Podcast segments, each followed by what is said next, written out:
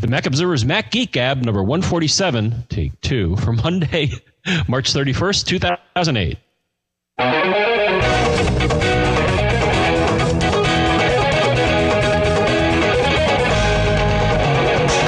Greetings, folks, and welcome to the Mac Observer's Mac Geek Gab. We've got a lot to go through and not a lot of time, so we figured we'd speed things right up. Hi, John. How are you? Let's not go at that pace throughout the entire show. No, we can't. I'm doing great. Hi, Dave. Hi, John. How are you? Okay, let's slow things down here. So we have actually a lot of stuff to go through. Obviously, we've got a huge backlog of your questions, and we're going to try and get to some of those today. John and I have also both been through some tales of woe and interest. So we're going to talk about some of that stuff. Various things covered. We're going to talk about airport speeds, air disk backups, because I know that's a sensitive topic here. And we've got some interesting info on that, believe it or not, from Pilot Pete. And then we'll talk about some programming stuff. And yes, I know lots of you have asked about it. We will revisit our podcast setup briefly here to answer some questions about the way we're doing things. How we make the sausage, as it were. Because I'm buttery. You are buttery. At least you sound Someone said that way. And in audio circles, I guess that's good. I think that's true. All right. So you have a story to tell us, John. So why don't you go ahead and tell us about your buddy's MacBook fan? OK, so, yeah, so a couple of tales of woe, but they lead, I think, to some good troubleshooting tips and just, interesting little things. So this was when I was on vacation with my friends, Josh and Abby. Sorry, John. I went to take off my my sweatshirt here and I figured I'd mute my mic. I muted your mic. So you were on vacation with your friends, Josh and Abby, and that's right where I muted you. So continue, please. Okay. And of course, you and I got our machine in time. So I had the MacBook Pro. He has a MacBook. And the one thing that we noticed, a lot of times I go over to their apartment and they had wireless, we'd punch in the key and all that and we connect. But his machine was always running the fan. And I thought that was really weird. I mean, it's a MacBook. He wasn't running a lot of stuff, maybe Safari and maybe doing some iTunes, here and there, but an email, but nothing that was really much in the processor. I'm like, that's really strange. So one thing we thought, because in the case of a lot of Macs, the Mac case itself radiates heat. So if you put the Mac on a blanket, and they'll warn you about this. I don't think it'll hurt the machine, but it will make it run hotter because it's just missing a surface in which to radiate heat. And if you put a blanket or even your lap, I guess you're insulating it. So anyways, we're like, well, let's put it instead of on the counter, which is where it was. Let's put it up on some, like bottle caps, plastic bottle caps. I thought that was a pretty clever idea, actually, but it didn't really help. And then we're like, okay, now we got to break out the big guns here. So let's get menu meters. Got menu meters, and we noticed that on either one of the other cores, there'd be something that was taking up 100%. And I'm like, well, that's because looking at what the machine was doing, that made absolutely no sense to me. So through menu meters, you would fire up Activity Monitor, and I didn't see anything. Of course, then I noticed, and I guess it depends, but Activity Monitor defaulted to my processes. Now, if you really want to get into the guts and find out what's going on, you probably want to click on all processes as far as what to show. Yeah. And we saw this little ditty called Print Job Manager. I'm like, okay, let me utilize my, keen analytic skills and think that it has something to do with a print job. Okay. Yeah, I'll back you up on that. Sure. So I'm like, this machine may have been, packed up in a hurry and we didn't have a lot of the peripherals and stuff. And I think you may see where I'm going with this. Yep. We didn't have a lot of the peripherals. He did bring an external hard drive, but not a printer. So go to System Preferences, Print and Fax, and clicked on the printers that were listed. It's a slightly different procedure now in Leopard. And I saw the print queue for, I think he had a Canon printer. And I'm like, I double clicked on it. And there was a print job just sitting there trying desperately to print to the printer that was not there. And because of that, and I don't know if it's Canon or Mac OS, I found a lot of articles which seem to point the finger at Canon or their driver. But this machine was just trying to print to a printer that was never going to respond because it wasn't there. It was back in their apartment in New York. So killed the print job, everything settled down, everything was great. So that was fascinating. It was just weird. And I think we mentioned it in the past, but sometimes print drivers are stupid in that they don't realize that the device that they need to talk to is not there. Yeah, that's really bizarre. I mean, it makes total sense. It's just bizarre that the thing wouldn't do that. When you started telling the story, I thought for sure I knew what it was, because I'd seen a process called Airport D do exactly the same thing. Try to connect to an airport network. I get connected, but yet Airport D is spiraling out of control, doing the same kind of thing and, you know, heating up the processors and all that stuff. And what Airport D does, at least according to its man page, is configures various wireless card parameters automatically, connects to a preferred wireless network after a restart, etc. So, and quitting that process always has solved that issue. So I totally thought that's where you were going, and obviously it was something completely different, but equally as bizarre.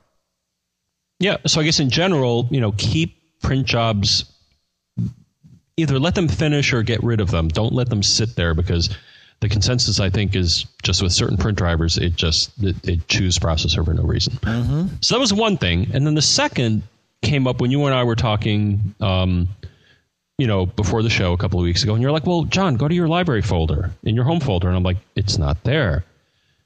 And of course you took a double take saying, what's wrong with John? It must be. And then I'm like, you know, this is really interesting. So let's look. So I fired up the terminal, and, you know, I did it opens up, I think, usually in your home directory. I did a directory, and library is there. I'm like, huh? You know, I do an LS. I mean, but just the fact that it's there means it's not invisible. Right. Or is it? But it can't be seen by the Finder. So I, you know, a great sigh of relief in that my library directory did not go away, because actually if it did, I mean, how would your machine even work? Oh, yeah, you'd be totally horked. So it was there. And then I'm looking, you know, so I do an LS, you know, -L does a, you know, detailed directory listing. I'm just looking at the, you know, the flags and stuff, and nothing pops out as being unusual about the library directory. I'm like, you know, I even fired up Time Machine and went back to the first backup, and the library folder wasn't there either. I'm like, okay, well, it's there, and I saw everything inside of it. So I'm like, it has to exist. There must be a problem with the Finder. But the problem is that if you do the typical get info, you don't see an invisible flag. And so I did a big of digging, and MacFixit had a very nice summary, which I think still applies for the most part to the current OS. I think it was written, you know, a little while ago, but I think the fundamentals are still there. Sure. There are three ways to make a file invisible under OS X. The first, which a lot have seen, and if you're a Unix person, you know this, you put a dot or a period before a file. If a dot or a period is before something, it will not show up in a normal directory listing or in the Finder. Right. Of course, if you do it ls dash, I guess it's a within the terminal, then you will see things with dots before them. But if you just do an ls, those things will not show up. So it wasn't the case of it being invisible. So that's one way to hide files. Another, and I think this is a legacy thing, is that there's a directory called .hidden. Maybe a directory called .hidden, but it sounds like a deprecated, you know, method you don't want to use. But if a file appears in that directory or that file, then it will be invisible. And the third thing, and this is where you either need help from people that make third-party utilities, or you can get the developer tools. So the easy way to do it, and I found two utilities that pretty much did, you know, accomplish the task. One is File Examiner from Gideon Softworks, and another is Super Get Info from Barebones. And both of them, when you drag a file on top of them, they will show you all sorts of additional information, and also make it a little easier sometimes to set permissions. So it's, you know, it's like GetInfo Plus. But File Examiner, I looked at the library folder, and lo and behold, the invisible flag was checked. So I unchecked it. Voila. Well, actually, another way that I saw that is I used Cocktail, and they have one setting buried somewhere. I don't have the exact path. We'll have it in our notes. But they have a thing saying show all files. And that was another thing, and that's where I thought it was weird, is that when I said show all files, it'll show invisible files, and right. The library is invisible. So basically, File Examiner from Gideon was able to solve the problem by unchecking that box, and it appeared. So that's one way to do it, for using a shareware utility. The other is, you know, if you're okay with the nastiness of the command line, is the developer tools. In developer/tools, there's something called setfile. And if you run setfile from the command line, there's a way to set and clear the invisible bit on any file. So those are the three ways that files are invisible. And in this case, it wasn't a showstopper in that at some level, and I think, Dave, you actually recommended when we were in the Finder, and this has made me feel a little better too, if you go to the Go menu and then Go To folder, and I typed in the path of the folder, I guess, you know, / library, it showed up. Yep. So a very weird thing, but, you know, using some, turning on the, geek. In my inner geek, I was able to dig down because it was just bothering me. I'm like, there has to be a way to do this. So that's really bizarre. But the question still remains, how did the invisible bit get set? I mean, this is a relatively new machine. Of course, you did a migration to it, but still, I mean, that's very bizarre. It's very strange. I don't know if it was the migrate, but because as I mentioned to you, I looked in the Time Machine backup, and from the first Time Machine backup, that file that had the bit set. So I don't know if it was just a little hiccup in the, or I could have had a reboot and a crash, and just, that particular random bit, when the machine was acting up, got cleared and, or set. No, cleared. And, but anyways, yeah, it had me concerned for a bit because you frankly, I think, thought I was, starting to lose it. Yeah, like, dude, it's right in front of you. Don't you see it there? Yeah. Well, who knows? Okay, so let's talk about some more invisible stuff. I did some speed testing with the Airport, the 802.11n stuff this weekend. And during my testing, I wanted to make sure I knew how the Airport card was connected to the base station. I mean, I knew it was connected to my Time Capsule, and I knew that I had the Time Capsule in 5 gigahertz, N mode, but I just couldn't. There was no way to say, well, what symbol rate is it, or signal rate, I think. What, how is it connected? And I wanted to know if I was connected at full 270 megabits, right? Symbol rate, not throughput, symbol rate. And so I found that if you go up and you go to your little Airport icon in the menu bar and option click on the icon, you'll get more info. Below the network that you're connected to, you'll get the MAC address of the base station. You'll get the channel that you're on. You'll get a listing called entry called RSSI, which John is. Oh, receive signal strength indicator or something. But I think it's as I'm looking right now, mine's -48, and I believe as it gets less negative, it's stronger. So okay, I believe I'll have to try it out, but don't be scared that it's negative, that it does make sense. Yeah. Okay. And then below that is the one I was looking for, transmit rate. So I got my my MacBook Pro set up so that it was all set at the the 270. It was close enough to the base station to where it and you'll see this number change as you move around. The further you move from the base station, or the more interference you have, the lower the transmit rate will get. But I was at 270, and then I used our favorite tool, iperf, I-P-E-R-F, to do some straight throughput testing. Copying files isn't good enough, especially over a gigabit connection, because many times, FireWire drives won't go gigabit. They'll go maximum 4 or 800, and many times less than that, depending on the speed of the drive. So iperf is great for truly testing the throughput of a network. And as I mentioned, I set up gigabit from the house to the office. And so I've got full gigabit running here and actually getting about 930 megabits per second, which I think is actually, it's pretty good considering that there's a, cable buried underneath the ground and everything. So, but anyway, I saw in my testing, I saw about 112, 115 megabits a second when I was connected 270. Now that's wireless to wired. And you set up iperf on one machine as a server. You run it from the command line, iperf --s, and it just sits there and waits for a connection. And then from the other machine, you do iperf -c for connect or client, a space, and then the address of the IP address of the computer you're connecting to. And it does a 10-second burst test. You can, of course, configure it to do more or less than that. Does a test and then comes back and tells you, yep, here's how fast it went. So I was seeing about 112. Connecting wireless to wireless, I don't have 2 wireless end devices here, so I could not fully test that. But I've been told, Glenn Fleischman mentioned via Twitter that it was about, he was seeing about 90. So, all sorts of things that factor into that. Obviously, the two wireless devices both competing for the same bandwidth, et cetera, et cetera. So, but saw that was interesting. Another thing I found, if you want to force your Time Capsule, and I had to do this while I was down in Austin, we had a MacBook Pro down there in our office that when it connected in, it would just drop off the network constantly. There's something wrong with the card. It was happening back, it was Jeff Quistad's MacBook Pro. And it was happening at his house, too, with a Belkin router, and he had to force the Belkin router to do G, and then it was fine. So we figured, well, we better force the Time Capsule to do G so that the guy can work. And it wouldn't. If you look in the radio mode, I think, right, when you go into Airport Utility, you go to Wireless tab and go to radio mode. And there is no option for that. There's BG compatible, but it's still doing N. Well, if you hold down the option key and look in that list, well, a whole lot more options appear. And one of them, of course, is not N, just G. And that worked just fine. So the option key can really be your friend with a lot of stuff. John, I think you found something with the Bluetooth menu as well, right?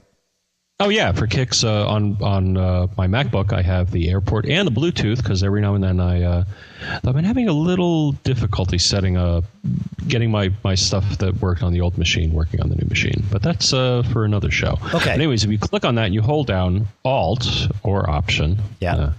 It's the PC guy in me that says it's Alt, but you will see a version number, which I assume is of the Bluetooth driver, and you will see a name of your device, which is always good to know. Yeah, since you may not know it off the top of your head. So those are some extra goodies, and I guess in general that's the key. Where if you just have a lot of time to kill and you just want to run around clicking on things to see if there's any extra goodies, then I guess as Dave said, that's the key to do it with. So for those with lots of time, let us know what you find.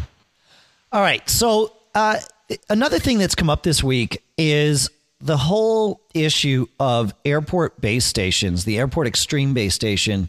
There was an update to Time Machine. There was an update to the Time Capsule, and there was an update to Airport and the Airport Extreme base station firmware. And the combination of these updates turned on a feature whereby Time Machine, without any terminal trickery, I believe, will see the air disk.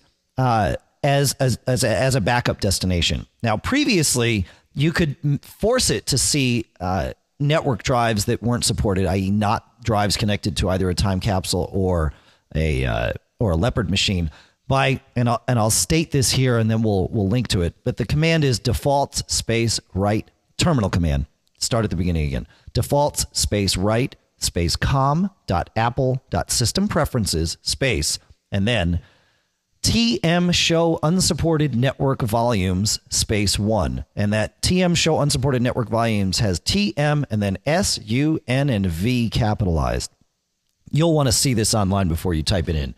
But anyway, prior to that, you could type that command and see your air disk. Now it would just magically appear after this new update, and everybody thought, oh, great. Finally, Apple has turned this back on for all of us to use.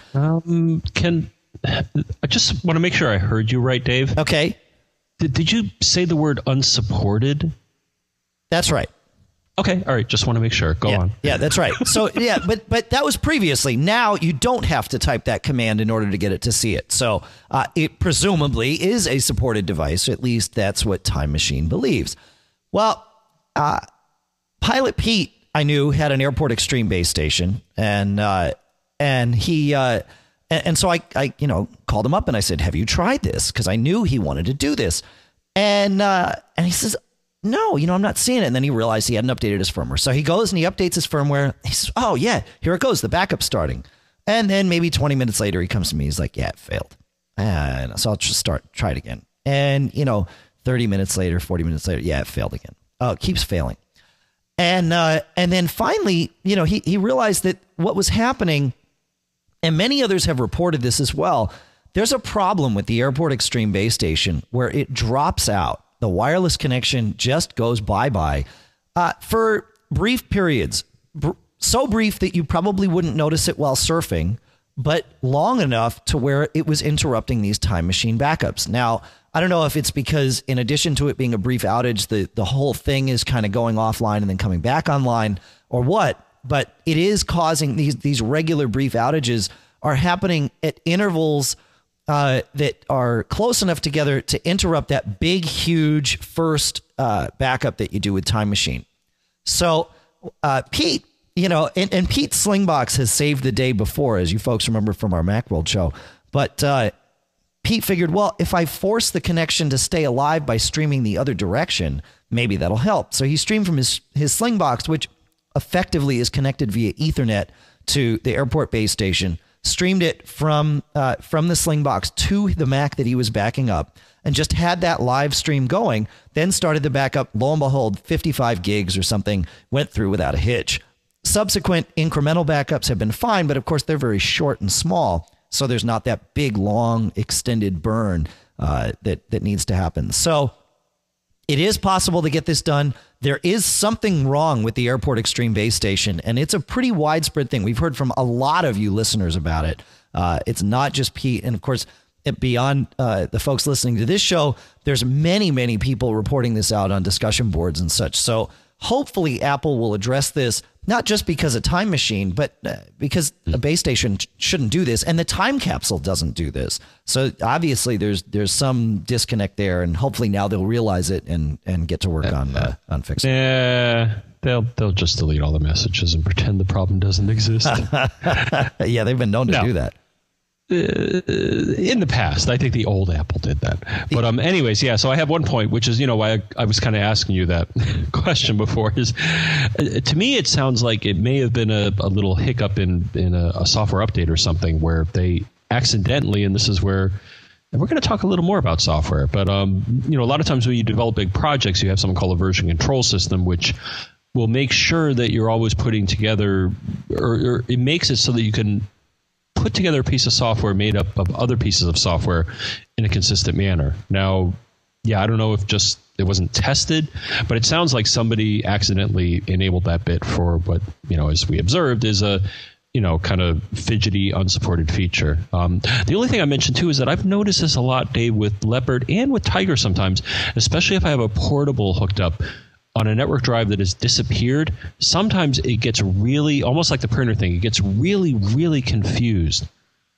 that, you know, it'll even sometimes pop up a window saying, you know, disconnect network volume. And you're like, yeah. And it's just, you get the beach ball of death. And I don't know if you've run into this or it's just me, but sometimes I've seen unusual behavior if a network drive disappears when another machine doesn't expect it. It doesn't gracefully say, okay, it's gone, it's done, we're going to shut down. And it sounds like you've run into that too. So yeah, absolutely. Yeah, and Pete,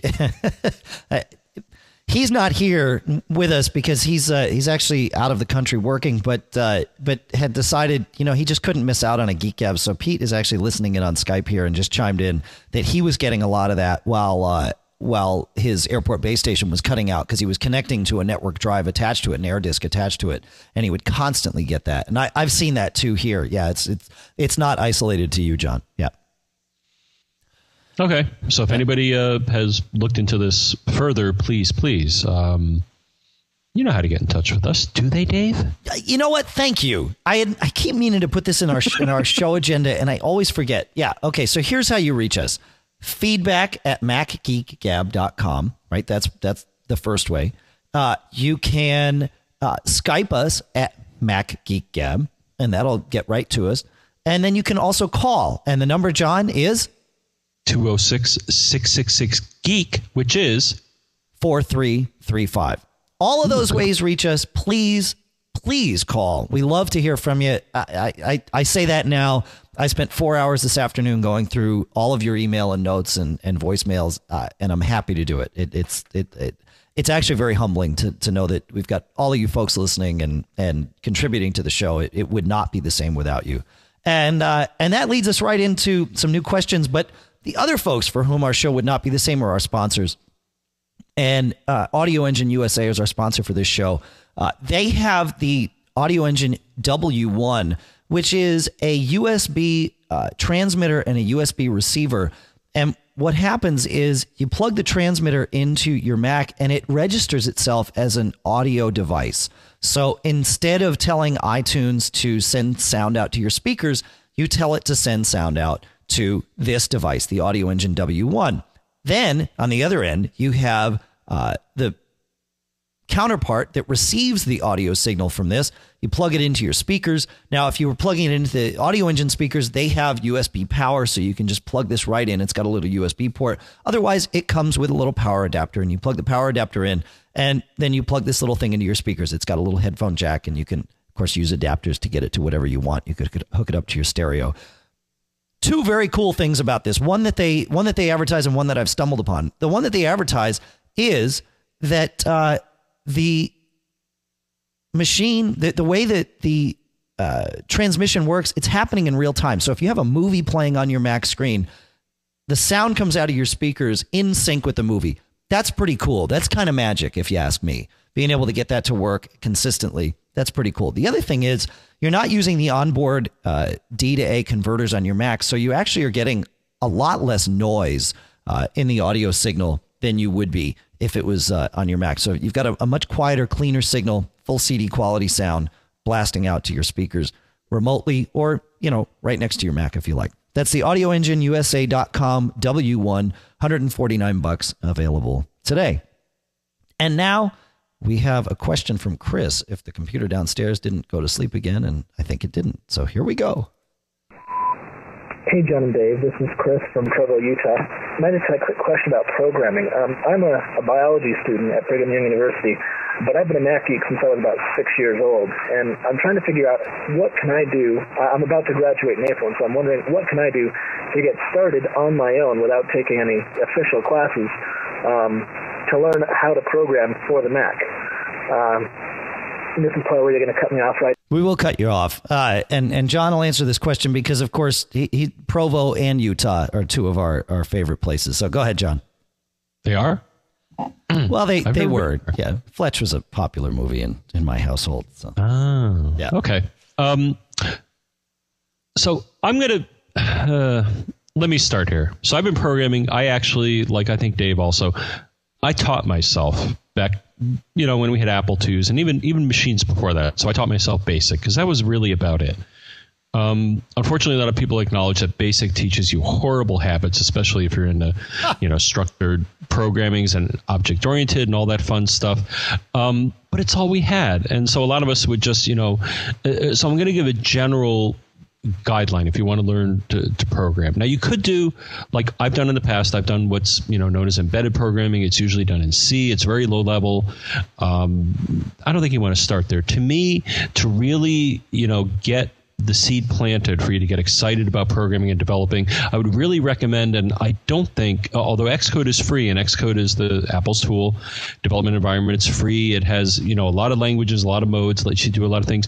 But I really prefer, some people will shake their fist at me, a visual environment like either Real Basic, which is nice because it's Mac and Windows and also Linux, or Microsoft, the Visual Studio, especially Visual Basic.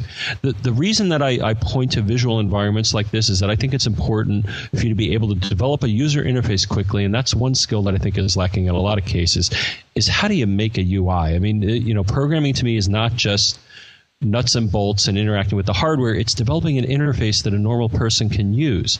So I have two reasons for suggesting a visual tool. But the other thing is that a lot of times when you get one of these visual tools like Real Basic or something like that, is that you typically lay out a form with the fields, you know, buttons and menu bars and all the things you're used to seeing. And then you describe the actions behind them.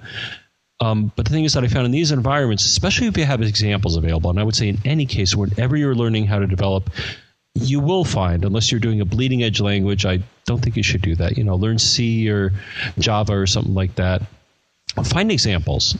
Other people have been through the pain. Unless you really like pain and you want to teach yourself by trial and error, which, you know, with today's computers as opposed to the ones of you know, days past where you had to submit a stack of cards, you can pretty much get instant feedback. So if you want to go through the pain and just keep trying until you get something that works, fine. But I would really recommend, and this is what I know a lot of, you know, my professional colleagues do, get a sample, get a piece of code that works, and then build off of that. So that would be my general recommendation. Number one, start with a visual environment so you can really get a feel and see the results of your actions. Number two, find a good source of samples. And, you know, especially with the internet, unlike, you know, back when you and I, Dave, were doing the bulletin board thing, it was really hard relatively hard to get your hands on this. Now it's so easy, yeah. Especially, you know, also with developer programs, Apple, Microsoft, the guys at Real Basic all have developer programs. So you can join up with a community of people that are looking at the same things that you are. And of course, there's multiple books, way too many to mention. I mean, Dave and I regularly get, you know, titles to look at to help guide you. So, you know, just find a decent bookstore. It'll probably come with a CD or something. You could download it, but, you know, if it comes with the book, you can go through it. But, you know, a visual environment, get samples, start from there. is what I'd say. If you got a user group, or, you know, heck, if you got the dough, find a local tech college, take some basic computer science courses so you understand, because you don't want to be too undisciplined. Though I don't know. I mean, some of these, you know, crazy like gaming programmers and all that, I think a lot of these people had no formal training and they can write stuff that, you know, scares the pants off a lot of people. I don't know. So that is my lecture or sermon on learning programming. Preach on, brother. That was great. That's good stuff. I'll also throw in that once you've got your feet wet and have moved to Xcode, because I think at some point, if you're developing seriously for the Mac, once you've learned how to program and kind of gotten your mind wrapped around that, I think Xcode is probably a logical step at some point down that road. And once you're there, or once you're ready to be there, going to the WWDC, I think, would be a fantastic thing. All the seminars that they have there, the ability to talk to Apple, directly to Apple engineers, to test your code with Apple engineers, that kind of thing. Oh, sure. It's huge. I mean, it's unparalleled access to these people that normally are behind, you know, a blast shield. Really, really helpful. Now, I say that, of course, I'm trying to figure out my trip to WWDC, and I can't find a hotel room available in town. I don't know what else is going on. There's not enough people at WWDC to lock up hotels. So hopefully I'll be there again this year, but I gotta see if I can't call in some favors. I got a place, maybe. I stayed at when I was at one of the RSA conferences, yeah, which is one of those security conferences. It's about 3 long blocks. It's in a heck. I made it through it, but no, it's far away because I got caught in a rainstorm. That's the only reason. Yeah, and it's in an area where, you know, there's no big excitement. Just a lot of people on the sidewalks asking you for, you know, donations for right, whatever, for their lifestyle. There you go. Could be worse. Yeah, could be worse. All right. And yeah, we've gotten that question from a lot of people. So I wanted to play Chris's because, of course, Provo and Utah are 2 of our favorite places. But many people have written in with that question. So I wanted to address it. In fact, we've got a couple of things we're going to talk about in this show that many people have asked about. And the next one is certainly on that list. Hi, I have a PowerBook DVI that the DVI version, that is, that it won't quite have enough speed to install Leopard. Is there a way to install Leopard on a machine that doesn't meet the requirements of what Leopard says? Thank you very much, and I only have 1 Macintosh. I have another PC, but just 1 Mac, and I love the show. Don't get caught. Okay. How dare you question Apple? They know what's best. Do they? They know what's best for their bottom line.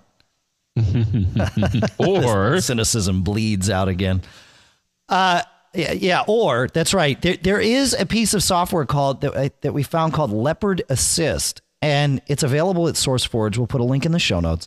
The cool thing about it, it actually tricks the open firmware into thinking that the machine is 867 megahertz. So you run this utility. You don't have to hack the DVD. You don't have to do anything. You download this. You run it. Presumably, it doesn't just, you know, brick your machine totally. Does its magic to the open firmware. You reboot with the Leopard DVD, and boom. So you do have to have a machine that has a DVD drive.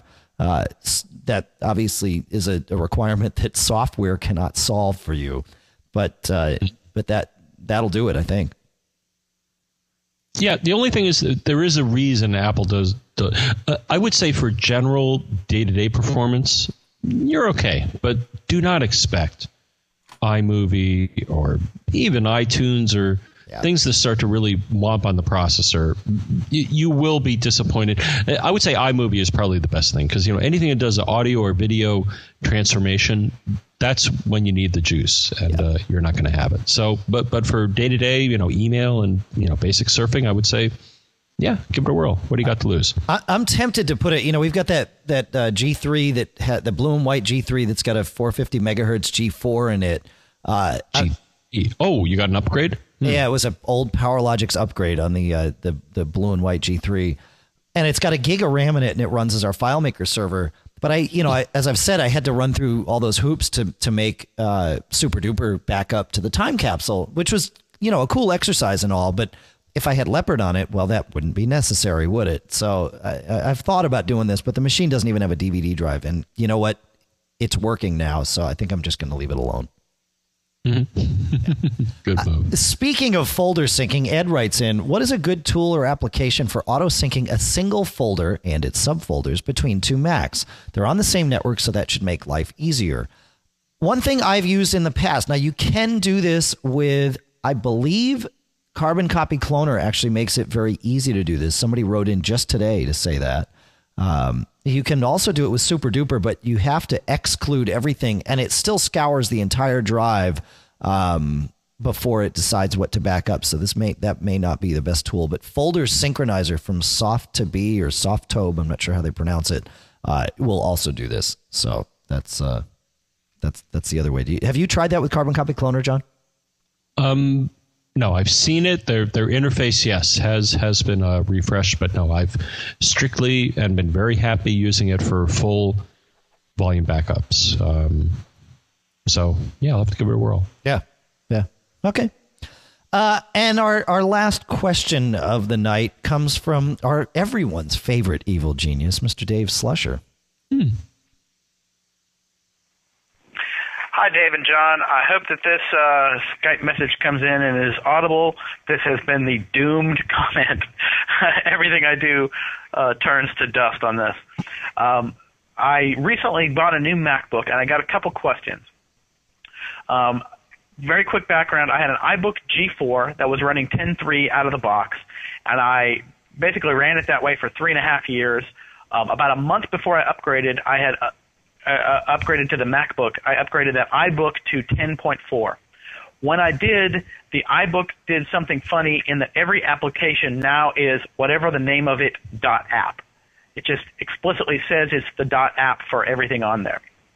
When I got the MacBook, I forgot to some of your tips, and I was not diligent enough to go back and re-listen to your episode where you talked about migration. I forgot to repair my permissions on the existing iBook. Used a migration assistant, connected with FireWire. Took a few hours. It hung at the very end, and eventually I just had to pull the cables and move on. Everything about it seemed kind of nice.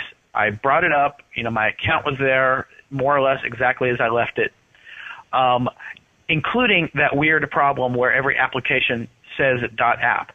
I created a second user on the MacBook, and it doesn't have that issue. And that brought me to another question, which is, now that I've got all my stuff on the MacBook, in the account, the migrated account, am I actually losing anything by running in that account? Because it's more or less like my 10.4 iBook. Are there things I'm not getting, I guess is what I'm asking.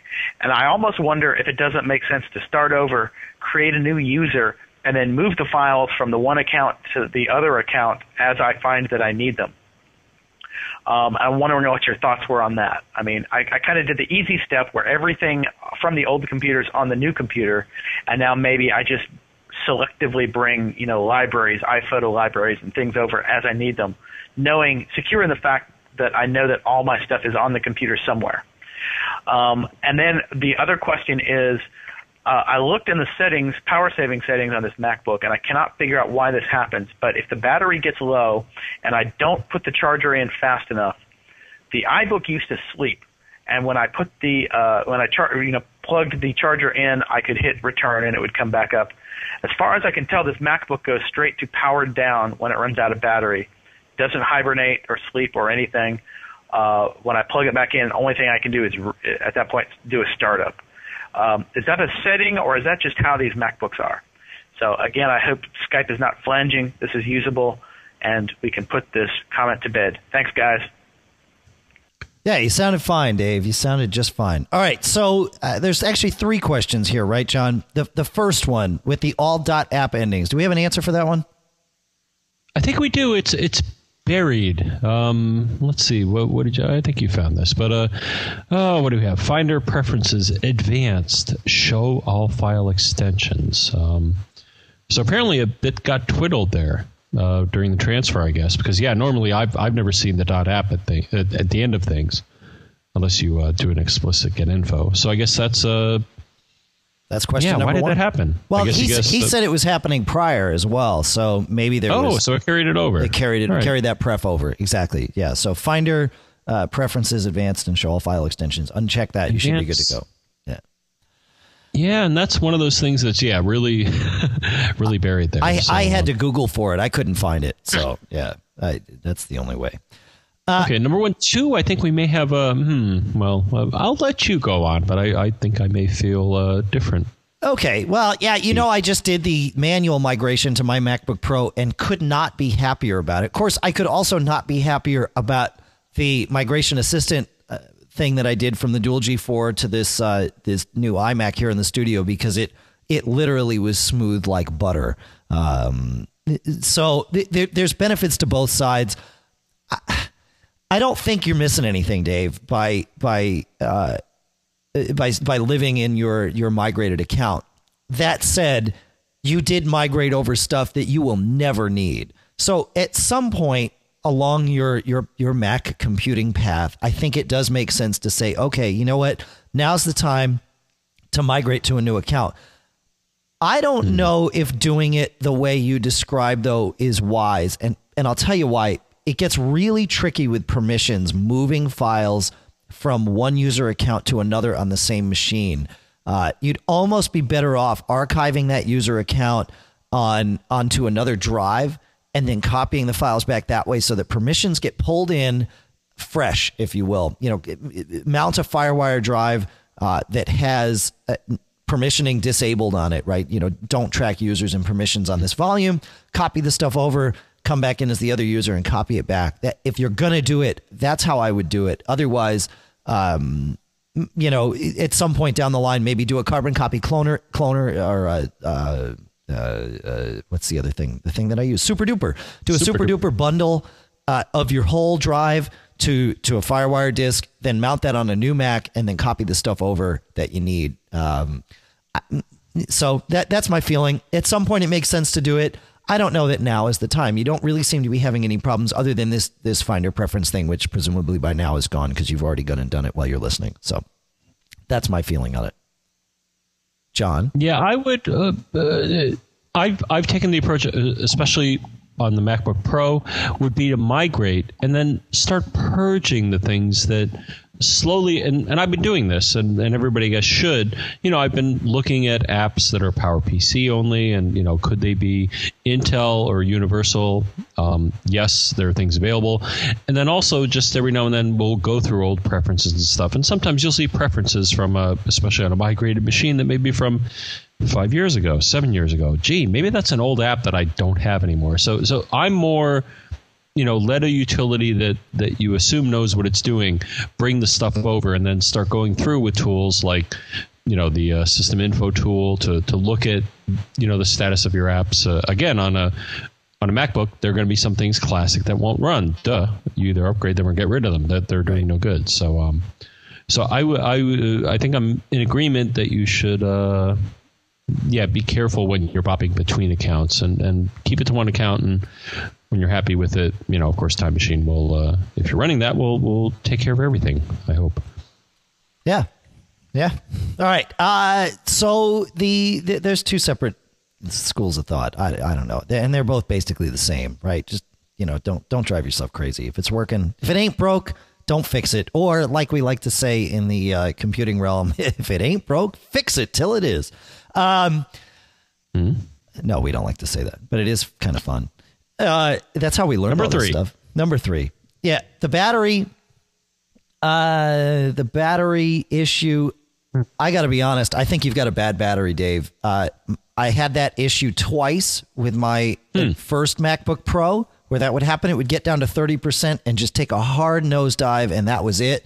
And I called up Apple and they said, oh, yep, you've got a bad cell in your battery. You know, the battery's got 8 cells and one of them is bad, and it reports as though it's charged and it's not. And so we go to use it and done.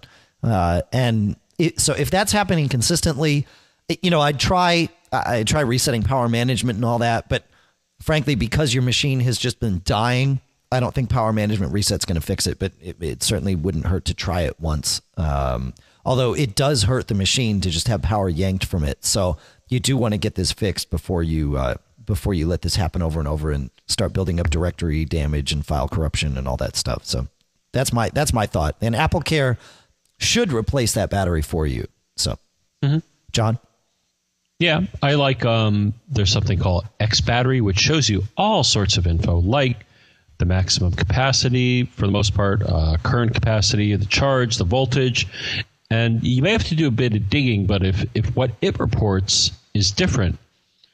Now, I think what it reports is what's on the little chip. There's a little chip in the battery that tries to do smart things, but sometimes doesn't. So, yeah, if you have a blown cell, I'm wondering if you would see a lower reported voltage through something like X Battery, or if just you see what you see, which is, the machine shuts down unexpectedly. Which so I'm curious about that. If anybody's running into battery problems, will a utility like X Battery let you know that something's awry, like, based on the voltage level or something? Yeah, to be honest, I did not use that when I had my issues.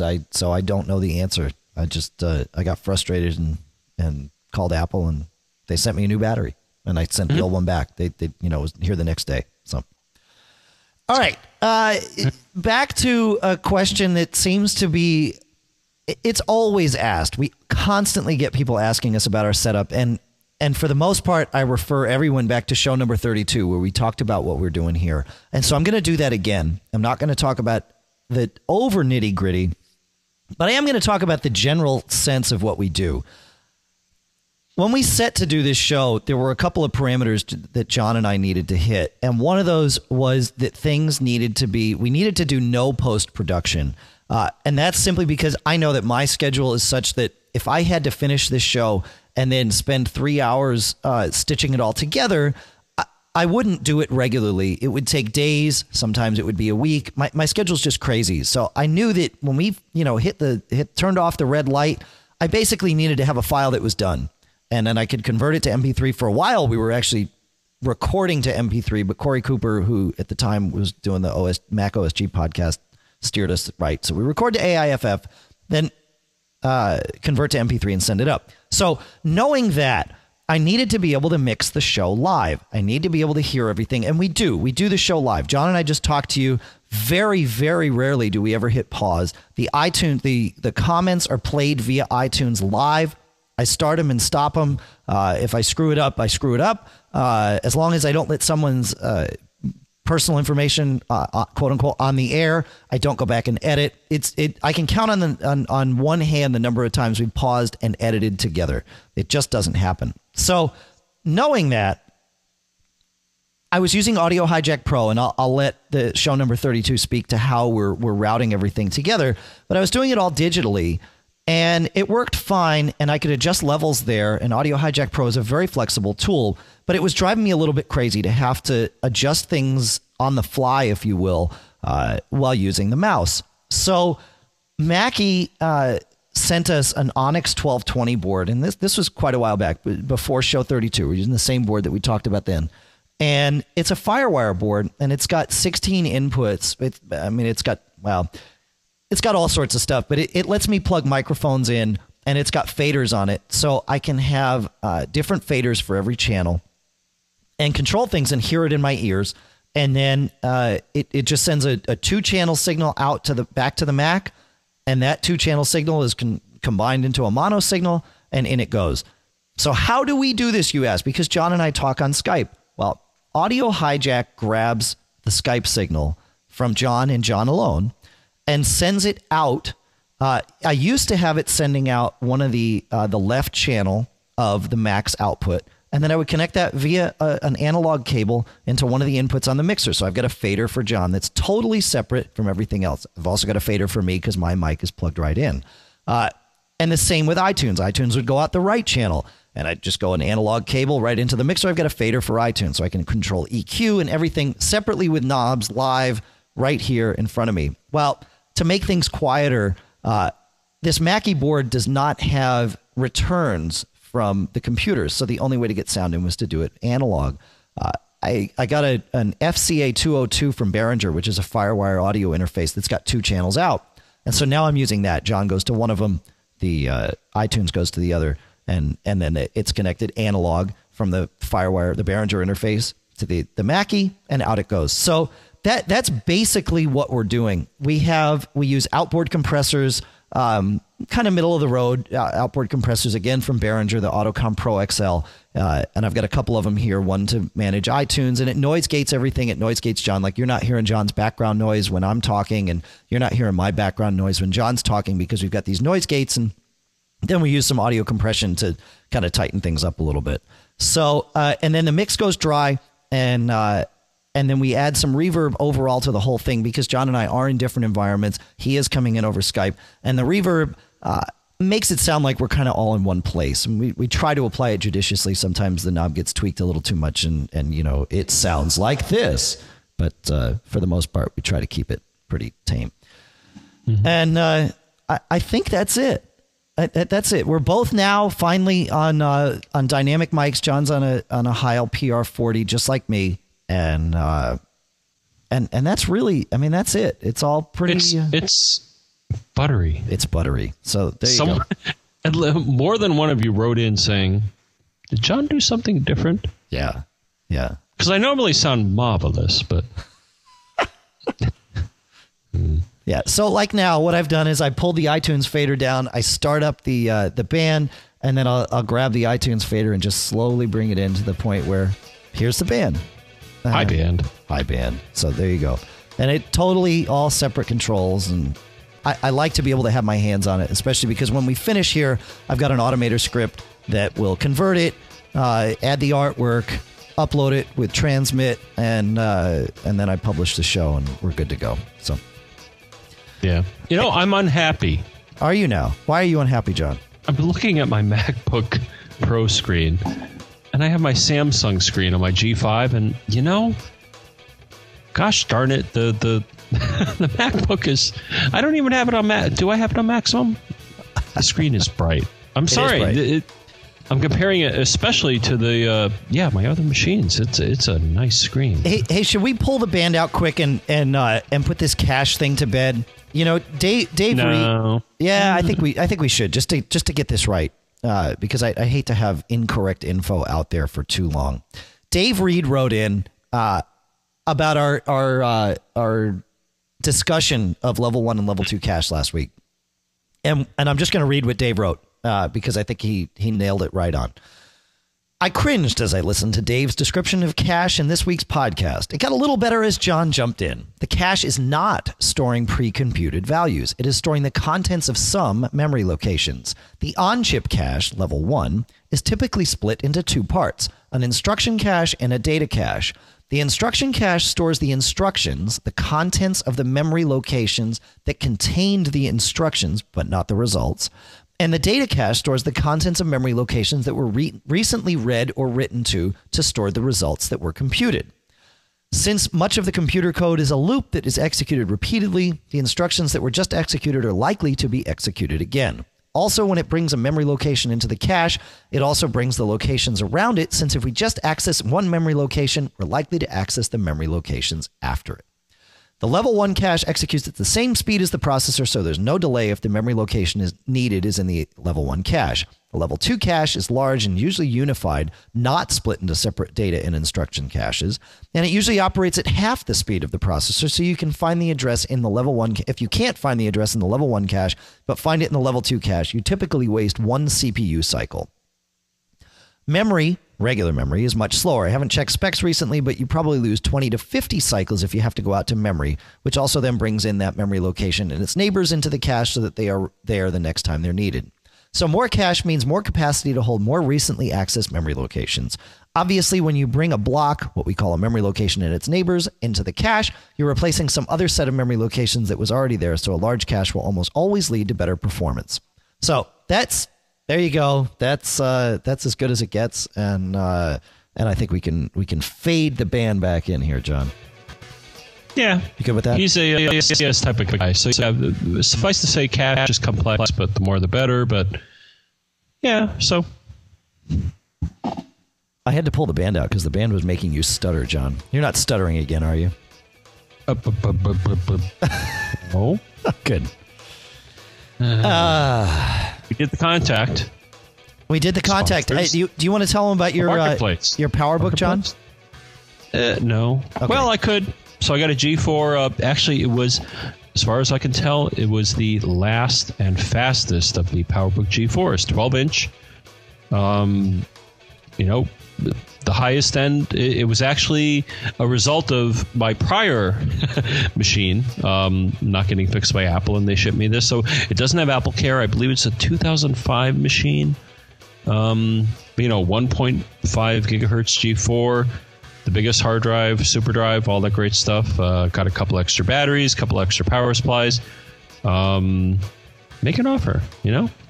If you're interested in the machine, it's. I'll admit I had some issues, with the MacBook Pro as being a larger machine, but I can't manage two portables. So, if you're interested in a very well cared for, well loved PowerBook G4, 12-inch PowerBook G4, 12-inch, 1.5 gigs. I'll put a link in the notes to the spec database for it, but it's I think the fastest G4 they came out with. So there you go. Yeah, so just to read that again, it's a 1.5 gigahertz, 1.25 gigs of RAM, super drive, 80 gig hard drive. I think I got that right. Right, John? Yes, sir. Okay. Seems like on eBay they're going for like $750, $800 from what I was seeing. Make it off with the extra batteries and stuff. Yeah, yeah. All right. Yeah, that's it. Okay. Cashfly Hosting is the place providing all the bandwidth from which you download the podcast or through which you download the podcast. Michael Johnston, of course, of iPhone Alley has converted this show for your AAC interaction pleasure. The podcast marketplace includes the W1 from AudioEngineUSA.com, BB Edit from Barebones Software, one free download from Audible.com at Audible.com. audiblepodcast.com/MacGeekGab, PDF pen from Smile on My Mac, and of course, harman-etravel.com for all your travel needs. And that's it. We've told them how to contact us, 206-666-GEEK, just in case. And I think we'll get this one in under an hour, which, given everything we had on the list, is impressive. Wow. Got anything else to tell them, John, before we wrap this one up here? No. Okay, good. Let's see, now we pull in the little outro, we fade it in, and that's how the sausage is made, folks. Ew.